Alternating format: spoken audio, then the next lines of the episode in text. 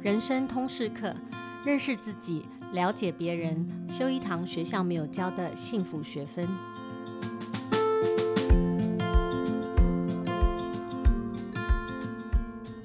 Hello，大家好，欢迎大家收听亲子天下人生通识课。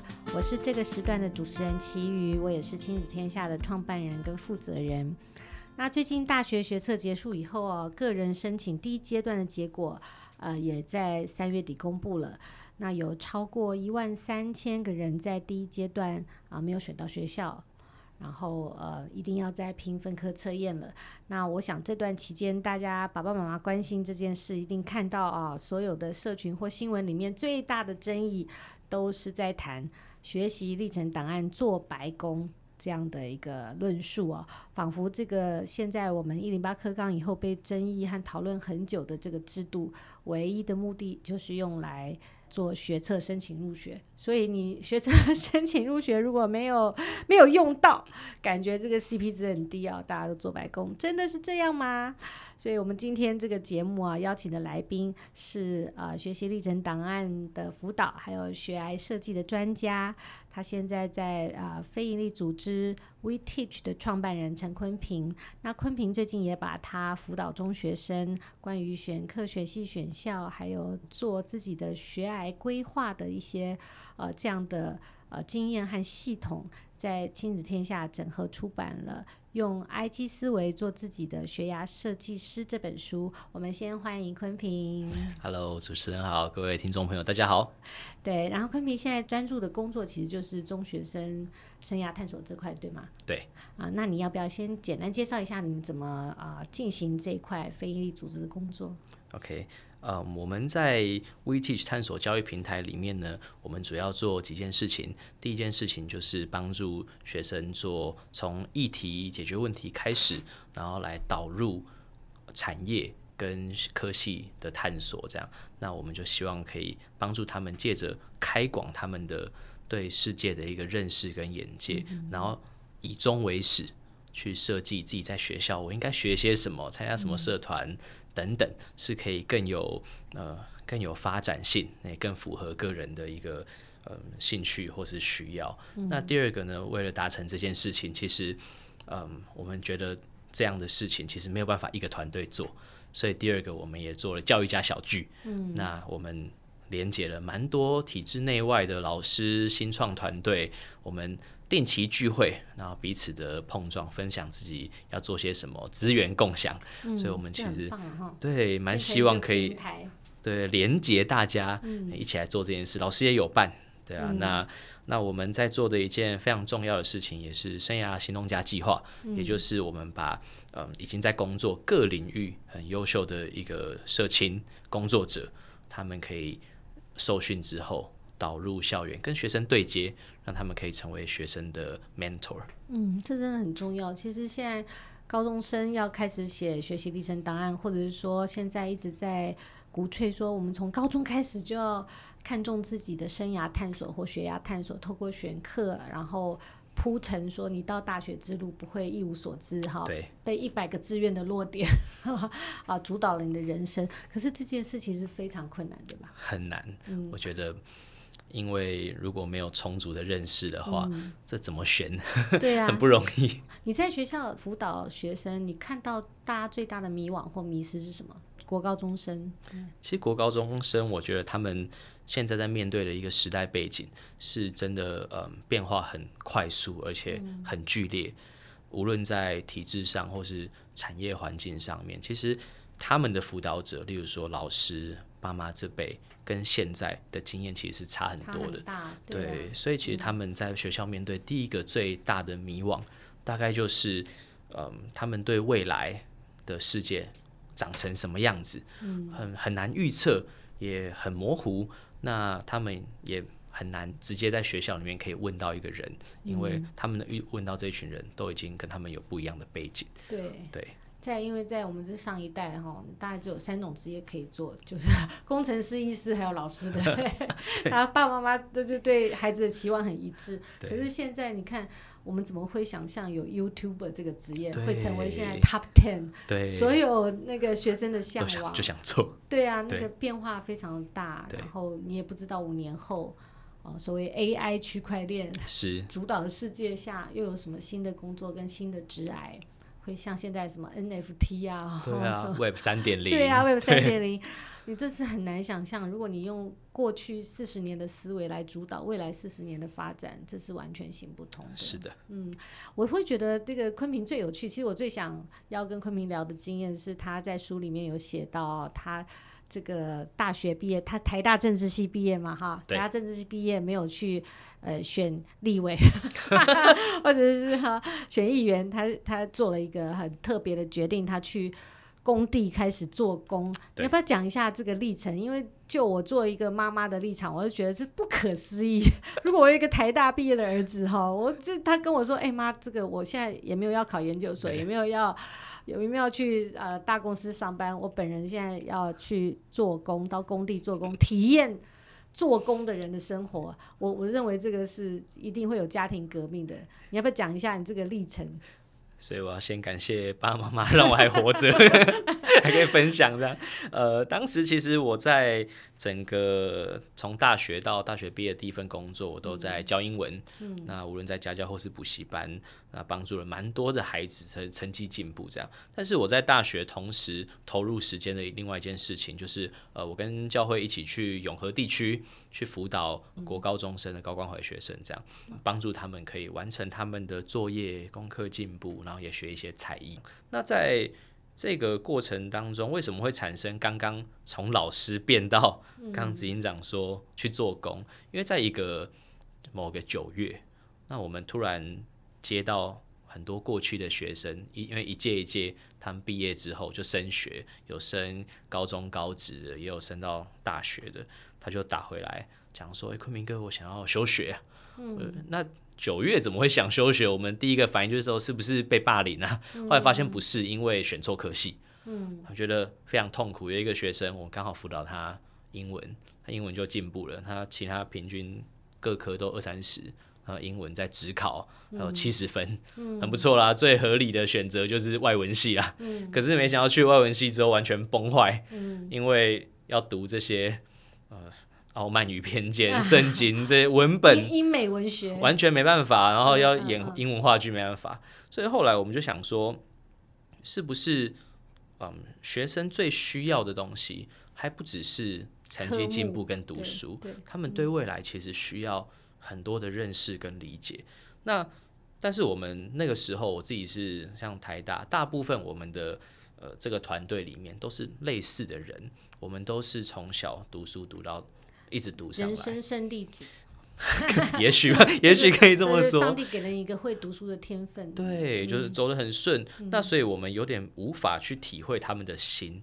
嗯、所以其实那时候作为这个团队的创办人，我就想说不能再这样下去。所以我就想说，是不是我在我要转换我的工工作，让我去认识更多群。不一样的人，嗯、那我就在市农工商里面选了 离我最远的工。嗯、第一份工作呢，就是在工地做嗯拆除跟清运。嗯、那我第一个工作是大家在迪化街的永乐市场的一个拉皮工程，这样。嗯、那我们在那边呢，就做了整个从拆除啊，然后跟各工班配合等等。这个大概做了一年多。那我后来我就去到工地学习油漆。是一个装潢里面是更专业的领域，我在里面才发现一件事情，就是我不只认识了不同的师傅，不只认识了屋主、业主等等，我发现这些师傅有一有一种非常特殊的一个天赋，例如说水电啊，大家知道我们现在在家里面都有电器柜，都有冷气啊等等，那其实很多台湾很多老屋翻新，嗯。那他们的电路都要更新。因为电线不够粗，所以会跳电。嗯、对我们来说，我们学过所有电学的公式，我们应该要能够知道整个配电应该要怎么配，配多少才不会跳？嗯、可是我们算不出来。嗯、对于这些师傅来说，他一下用看的，他大概就知道配多少才不会跳。嗯、所以其实，在工地里面，我们才发现另外一条路是，原来学生可以从做中学，他不一定需要像我们这样很顺的一直走上来，这是一条路。这个另外一条路也才是真的所谓素养，对不对？解决生活问题的一种能力，用知识加技能加态度去解决生活中实存的问题，对，非常符合银巴克纲。对，对可是事实上，我们在学校里很难有这样的体验。真的是嗯，嗯不容易。你，你背很多什么欧姆定律啊，不知道它用在哪里。对，是的，是的，嗯，对啊。所以你做工作了多久？我到我做到现在也差不多有五六年啦。就是你大学毕业你就去做这个尝试。对。然后呃，刚刚我跟昆明聊天的时候。他就提到说，他现在已经从派遣工人做到工头，对不对？对，你已经可以接案，然后分案这样子。是的。呃，其实我们之前你也有提到说，哎，其实你从你过去读书的这个经验跟架构来做这个实做的事情，你也觉得有些优势，对不对？学习上的一些学习方法跟架构的优势，会差蛮多的，因为我们遇到很多师傅，他们真的很实在，嗯，就是从底，然后。一直一步一步学上来，到他什么都会这样。嗯、但是其实，呃，我我觉得现在在台湾的一个我们的课表展开，其实是蛮宏观的，嗯、每一个领域、每一个科目都有，对不对？嗯、那应该说我在学校里面看着课表，就渐渐的被建立起来这种框架性思考的一种概念。所以，我们到工地很，当我们在问师傅问题的时候，我们第一个就问框架，嗯，这整个到底有什么东西？它的它的逻辑是什么？嗯，所以其实我觉得在嗯有有这样的框架性思考，加上这一些的师傅技术都很好，所以我们就很快的可以嗯达到别人可能一般人可能要五年、十年以上。他才能够做到的事情，其实我们是学的稍微会比较快，但是当然里面还有很多很细致的东西，都需要时间跟案子去把它补起来。嗯，所以你在这个工地这个工作这个经验里面，你也更能了解到这个所谓的大学教育、学校教育给的你那个架构框架，看学习另一种跨界领域的那种能力或者思维是什么，价值是什么。对，我就会在每一个我正在处理的事情当中，嗯、去发现我过去学的知识可以 到底用在哪里，呃、对，很重要，很重要。对，那呃，我想你在这个第一线辅导学生啊、呃，不管是做学习历程或者是学涯的设计这个部分哈，我想你一定对最近这个争议和讨论很有感嘛。我看到你在。呃，你自己的脸书上面也在分享说，这学习历程档案是永远不会做白工的。你要不要讲一下你的看法？嗯嗯，其实我觉得，如果我们把一件事它的功能只放在当下，它可以完成什么？例如说，我做这些学习历程档案，就是只给个人申请一阶的这个用。那当然，你个人申请一阶没过，嗯，那当然就没有用。可是，其实我发现，在制作学习历程档案的里面，学生运用到非常多不同的能力，包含他怎么去重构他的知识，他怎么去看见自己的成长。有的学习历程档案，它是用小队的方式完成，我们怎么团体协作？我们怎么样去呃把。用我现在学到的一些知识去做成另外一个表达的方式，例如说，有的学生他们学了这个欧洲的文化，他们就做了一个欧洲的旅游导览地图，嗯，去让大家去看见各种不同的文化。其实我觉得这样子的一个能力在职场是非常非常受用的，因为职场上我们会直接用到的东西都不是哦，我会国文，对，我会数学，我会物理，这样它都有另外的功用。所以，其实我觉得，在第一方面哦，怎么运用知识上面，这一定是不会白走的。第二个是我们在做学习历程档案里面，其实学习历程它有一个很大的功能，在引导学员做生涯探索、嗯、生涯定向。对。所以，呃，当我在看，例如说，我有一个学生，他就说：“老师，我想要学呃自主学习的主题叫做巧克力。”嗯。那我应该怎么开始呢？我说：“那你想学巧克力的什么呢？”是化学还是它的行销，还是它的口味、它的产地等等？他就说：“老师，我喜欢它的化学里面的成分到底是什么？”所以其实，在当一个主题能够被拆解的时候，他真的就会发现，他对于化学相关的、生物相关的领域，他会有兴趣。嗯，所以我觉得这个是蛮重要的。是的，是的。嗯、那呃，我觉得这些东西都是我们传统，如果只是写考卷，嗯、我们不容易发现。嗯嗯嗯，对啊。所以我觉得学习历程，你要说白做嘛，我觉得并不会。对，他其实就是说。嗯，我们如果学习历程的概念上不是做给教授看，是做给自己看。对，它是一个自己反思的历程。对，那就永远没有白做的事。是的，因为我自己看到昆平的书里面啊，或者是你写的一些文章里面，我觉得很有收获。就是说，哎，在每一个过程当中反思自己做对什么。然后呃，明白说，哎，我我所做的这样的探索历程，可以跟我过去所哪些已知做一些结合。对，那这个历程呃，对学生整个在他的这种啊、呃、架构性的能力上都是有帮助的，非常有帮助。然后你可以看见自己的成长。对对。那第二个，刚刚昆平也讲了说，哎，其实譬如说这个选一个主题展开探究。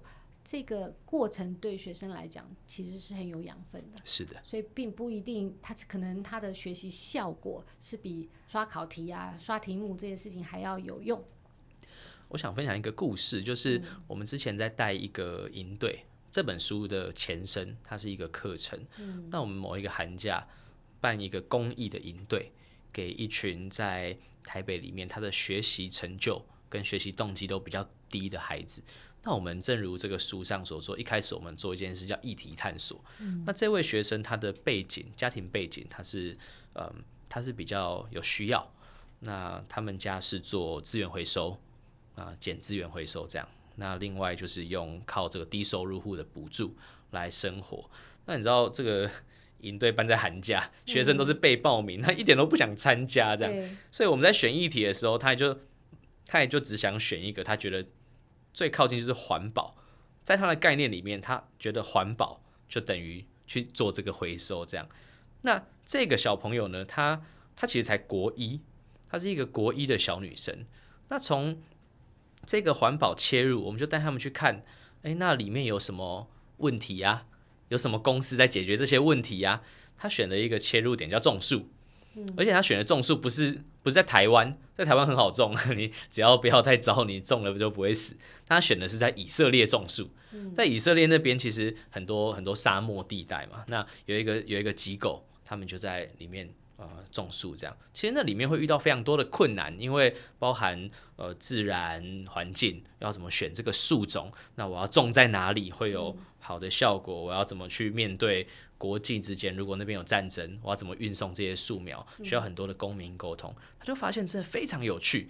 那后来我们就，他就在众多的工作里面，他就觉得说，那我要如果有机会，我想做很像这样的事情。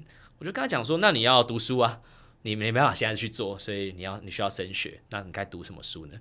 他就觉得说，诶，在这一切的议题里面，他对于生物相关的，我怎么选树？到底要种哪一种树，它比较会活下来，对在地比较有帮助，他很有兴趣，所以他就后来就把自己的目标定在生物学相关的一个科系，然后他就开始撰写他的一个学习规划，他要怎么样去在国中加高中的过程里面去充足自己相关的知识。那我最感动的是，他在这个课程结束之后，他就跑来前面问我说：“老师，我该怎么读英文呢？”哇我觉得这个是我在当英文老师那么久，嗯、我就绞尽脑汁想让学生问出这个问题。哇，怎么读英文？可是学生就说啊，我刷题这样。可是当他发现一个自己想去做的事情的时候，他因为看这些外国的资料，觉得真的是 太难太难懂了。Google 翻译就是又 又很不通顺这样，嗯、所以他就觉得那我要加强我的英文，我才有机会出国。所以他后来也真的，他就开始照着我们所教他的，开始加强自己的英文。所以我觉得这件事情，我们讲说学习历程，我在探索，在比做一些比较宏观的研究的时候，其实很多时候是对我们的学习动机是非常有帮助的，会让我知道我到底我现在学的这些东西，我可以用在哪里。我相信这件事情一定对一个人是有长远的帮助。其实我看昆平这个书的时候，我自己也觉得非常感动的是，昆平把那个，因为很多谈学习历程档案的这些文章或者书或者是相关的讯息，都强调怎么写跟怎么包装。对。但是昆平在这一次这个学癌设计师里面，他的呃整个概念是从 purpose 从目的开始，就像刚刚昆平讲的那个例子，我很喜欢你里面的一个标题，就是带着积极的想象去学习。对。那样的一个样貌，就是我我我为什么要学英文？我为什么要学化学？如果我们没有一个积极的想象，要去解决一个问题或者达成一个理想的目的，那这所有的学习都是乏味的。是的，再怎么样的包装都没有办法展现你所谓的热情。是的，那这块我觉得在书里面，昆平有一个蛮有系统的介绍，去引导。家里，如果你有呃中学生的孩子，他们可以怎么样去界定自己的目的，然后了解自己的使命或者是愿景？你从黄金圈的理论去帮助每一个孩子去架构，说那个呃，当你想到这个 why 的时候，你不论是你的 passion 或者你的动机，都会比只是看那个 what 要强很多。是的，那你可以补充说明一下，你怎么引导中学生去理解这件事吗？因为这个事情其实目的看起来很抽象嘛。对，无论我们在引导中学生或是大学生的时候，其实我发现大家是蛮，你要说他目的导向嘛，也不一定那么目的导向，就是大家的目的可能就是我这个考试要考好，嗯，这样可能是稍微比较短的。那我们在引导他们的时候，其实第一个，为什么我们从议题探索开始，要帮助他们找到那个 why？因为我们相信，当一个人被打开眼界的时候，他。就比较能够在这个世界或者这个社会当中找到他能够怎么发挥自己的影响力，嗯，怎么发挥他自己的价值，嗯，这样的时候他会有一个积极的憧憬。如果学生没有看到的话，他当然就觉得不太可能。呃，现在很多学生在学校里面，他们会看到那些被当成 role model 的人，要么就是学霸，嗯，就是考第一名啊、超强这些人，另外一群就是。在社会上一些超级成功的人士，嗯，可是我遇过很多的学生，他们直接都觉得我怎么可能追得上他们？我这是不可能的事情。嗯，那所以为什么我们先从愿景开始谈起？而且愿景我们希望学生并不是很空泛的去做一些想象。所以在探索里面呢，从我可以怎么发挥影响力？开始，他要去做，他先找到他的 role model，嗯，从这些公司或是个人，在做一些很值得佩服的事情。那我想像他一样，那这样的学习历程，我觉得呃做出来的时候都会更有指向性，也有参考价值。嗯，所以你是通过议题去让他们更亲近性的发现说，哎，我可以怎么样运用我的兴趣或者我的专长，对，找到一个我可以改变的。改变或者发挥影响力的位置，对，然后去找到那个坏，是的，因为大部分呃在中学这个阶段，不论国高中，大家要想到目的或者是想要动机，大概都是考大学，对，考大学那个终点的想象力很薄弱，对，所以其实你的呃整个你在做学涯设计的时候，你很看重的是打开他们的这个视野跟想象力嘛，因为其实现在我觉得考上一个不错的大学。总体而言，当然是好，还是好的。嗯，但其实就现在的一个产业的趋势来说，只读一个系可能不一定是足够的。嗯，所以我们会需要在大学的时候，如果我可以有，例如说另外去修一些的课，无论在校内或校外，或是做学程啊、双主修等等，其实。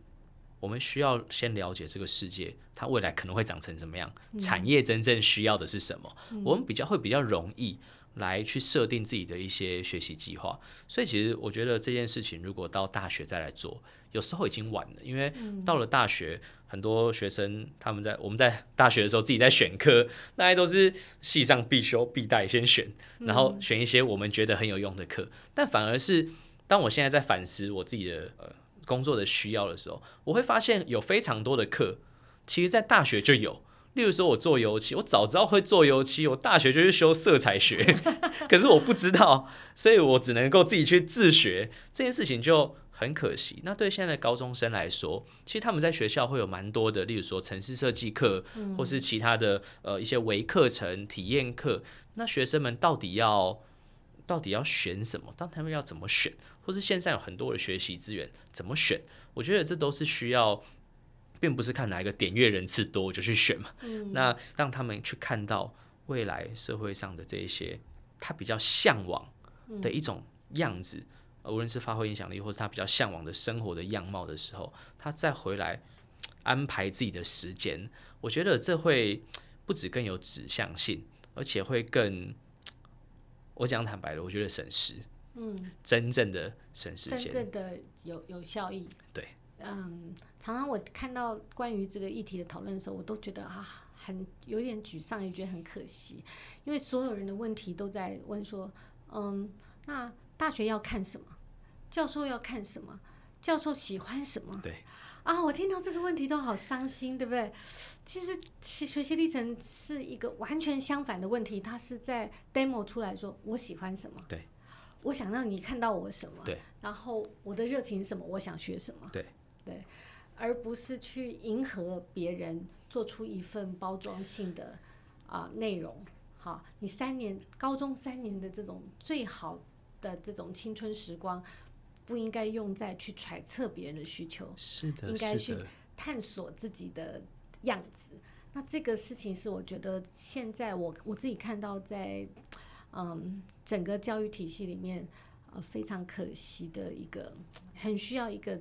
大的典范转移的这种迷惘啦，嗯，非常同意哦，因为我自己在台大，我不讲其他系，光台大政治系的教授，我就认识非常多，每一个都非常有自己的想法，专业眼光独到。那要怎么，我要怎么去猜哪一个教授到底喜欢什么？这几乎是一件不可能的事情。对，那所以呃，我才把我的我们的书。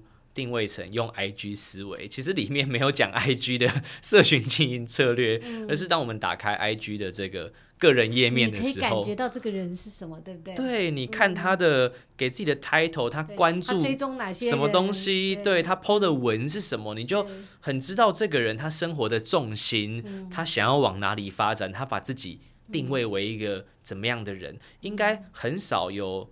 哪一些哪两个人的 IG 真的是长得一模一样的？嗯、所以我觉得，呃，为什么输定这样啊？就是当然也有些人说我在 IG 上面都发一些吃喝玩乐而已啊。嗯、那我们当然可以去决定我们的人生要怎么样去过。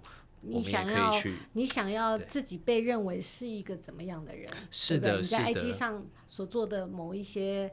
都反映了你想怎么被看见嘛？是的，是的。当然，我不是说我们用意不是说我们这只要做给别人看，对，而是说这件事情，我觉得学生来说需要探索，嗯，他们会在探索的过程当中去意识到，我自己真的是独特的，嗯，我不需要去。为了别人而活，对，所以我其实跟执行长有非常大的同感，就是我潜伏在一些学生的赖赖群里面，跳出来，每一天跳出来问题就是说，请问我要上叉叉系，我学习历程该放什么东西？然后说，嗯，其实我这这很令我沮丧，也令我困惑。我举一个，我儿子申请那个美国大学的时候啊，他的那个美国大学都会叫学生，不同科系都会叫学生写一些不同的 essay。不同的题目嘛，但最常遇到的一个题目是，就是说，嗯，你自己的大学四年的生涯，你的目的是什么？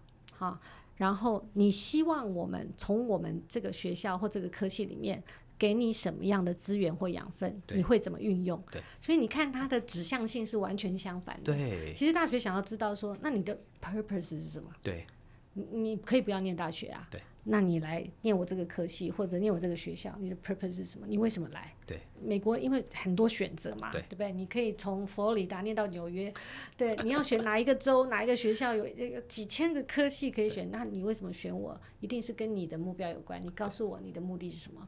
你为什么觉得我这里的有哪些资源可以符合你的学习目的？那这个指向性就完全不一样。是的，嗯，我在去学校演讲的时候，我都会跟学生说：好，很多人都会问我教授想看什么，我们来了解一下教授可能想找，可能在扮演什么样的角色。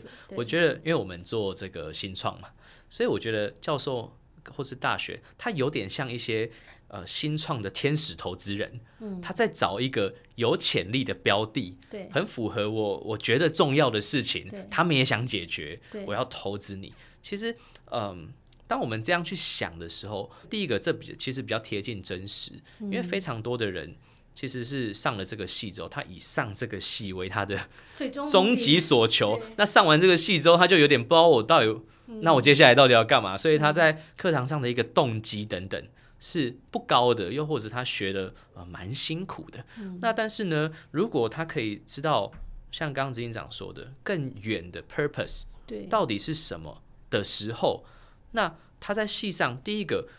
我觉得他在上课的时候就会很积极，嗯，因为他知道我选的这门课是有价值的、有意义，而且这个老师我还有更多的可以从他身上挖出更多的东西。这样的我们做那些老师的这样的工作，我们都非常喜欢。最喜欢的不一定是聪明的学生，最喜欢就是在课堂上他是活人的学生，他会跟你互动，他想要学东西。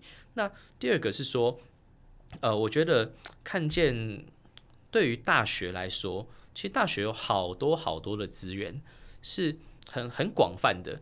我觉得大概有很多的大学生，他在大学毕业的时候，学校里面有很多处室的资源，他是完全没有去看过的。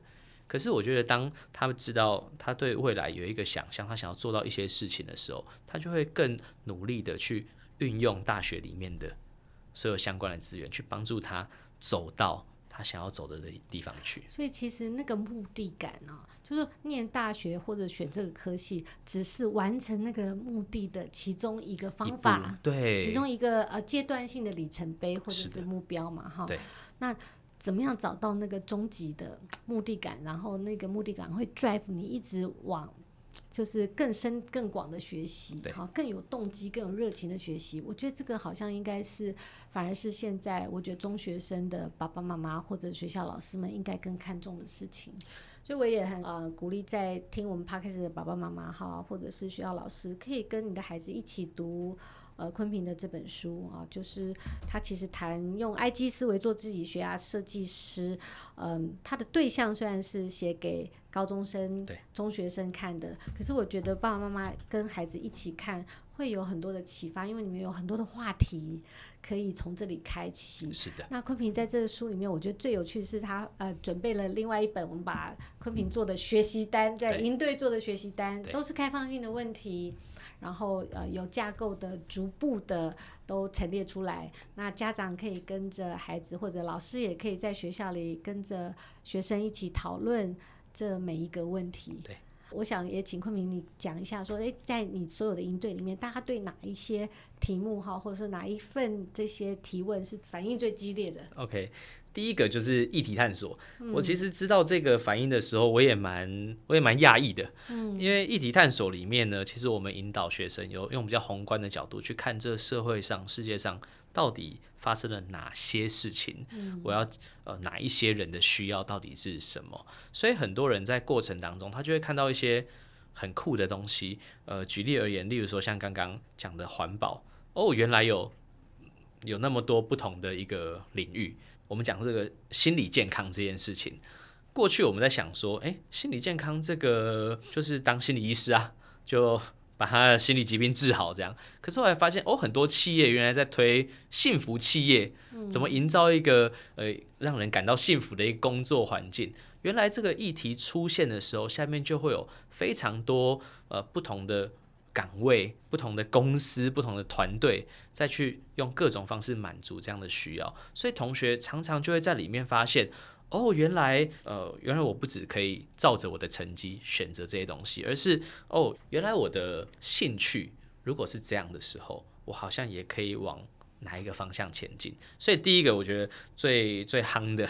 大概就是议题啦。嗯，那另外一个，我觉得开展那个想象力，对不对？没错，没错。你念心理系不一定当心理医生。对。然后你你你念政治系不一定要去选议员。是的，是的，是的。可能有各种跨域结合可能的应用方式。对。嗯。那我在我在去演讲的时候呢，最多人有反应的另外一个，我也很想推荐给大家，就是在这个书后面有一个 OGSM。的一个表格，嗯、你你讲一下，O 是目标嘛？对，然后 G 呃，O 是它的 objective，就是它的目的，目的，然后 G 就是很具体的 goals，就是目标，然后 S 就是 strategies，就是你的你要达成那个目标，你采用的策略是什么？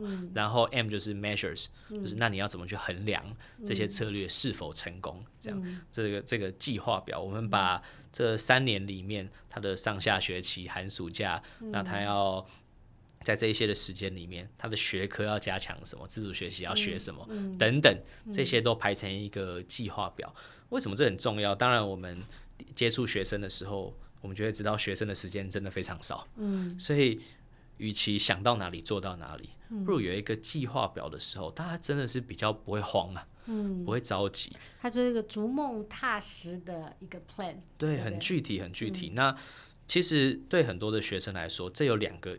很重要的意义，除了省时间之外，第一个是，其实我们在学习历程要提给大学的时候，你会需要提出你的学习计划。嗯，大学的学习计划其实是同一个概念。对，很多学生第一次在写，哦，大学该学些什么？我高中以前都是别人帮我排好，我现在要第一次自己排课表怎么办的时候，这样的一个练习就会对这件事情非常有用。第二件事情是我其实觉得很多学生的时间太满了，他们蛮需要休息的。嗯。我觉得只有当我们知道我自己怎么运用这些时间的时候，我们就会更自然、更安心的去把休息的时间也排进去。嗯，我觉得虽然我们讲说很目的性，大家就会觉得啊，创业的人很冲啊，要不然学霸就塞满你的读书时间。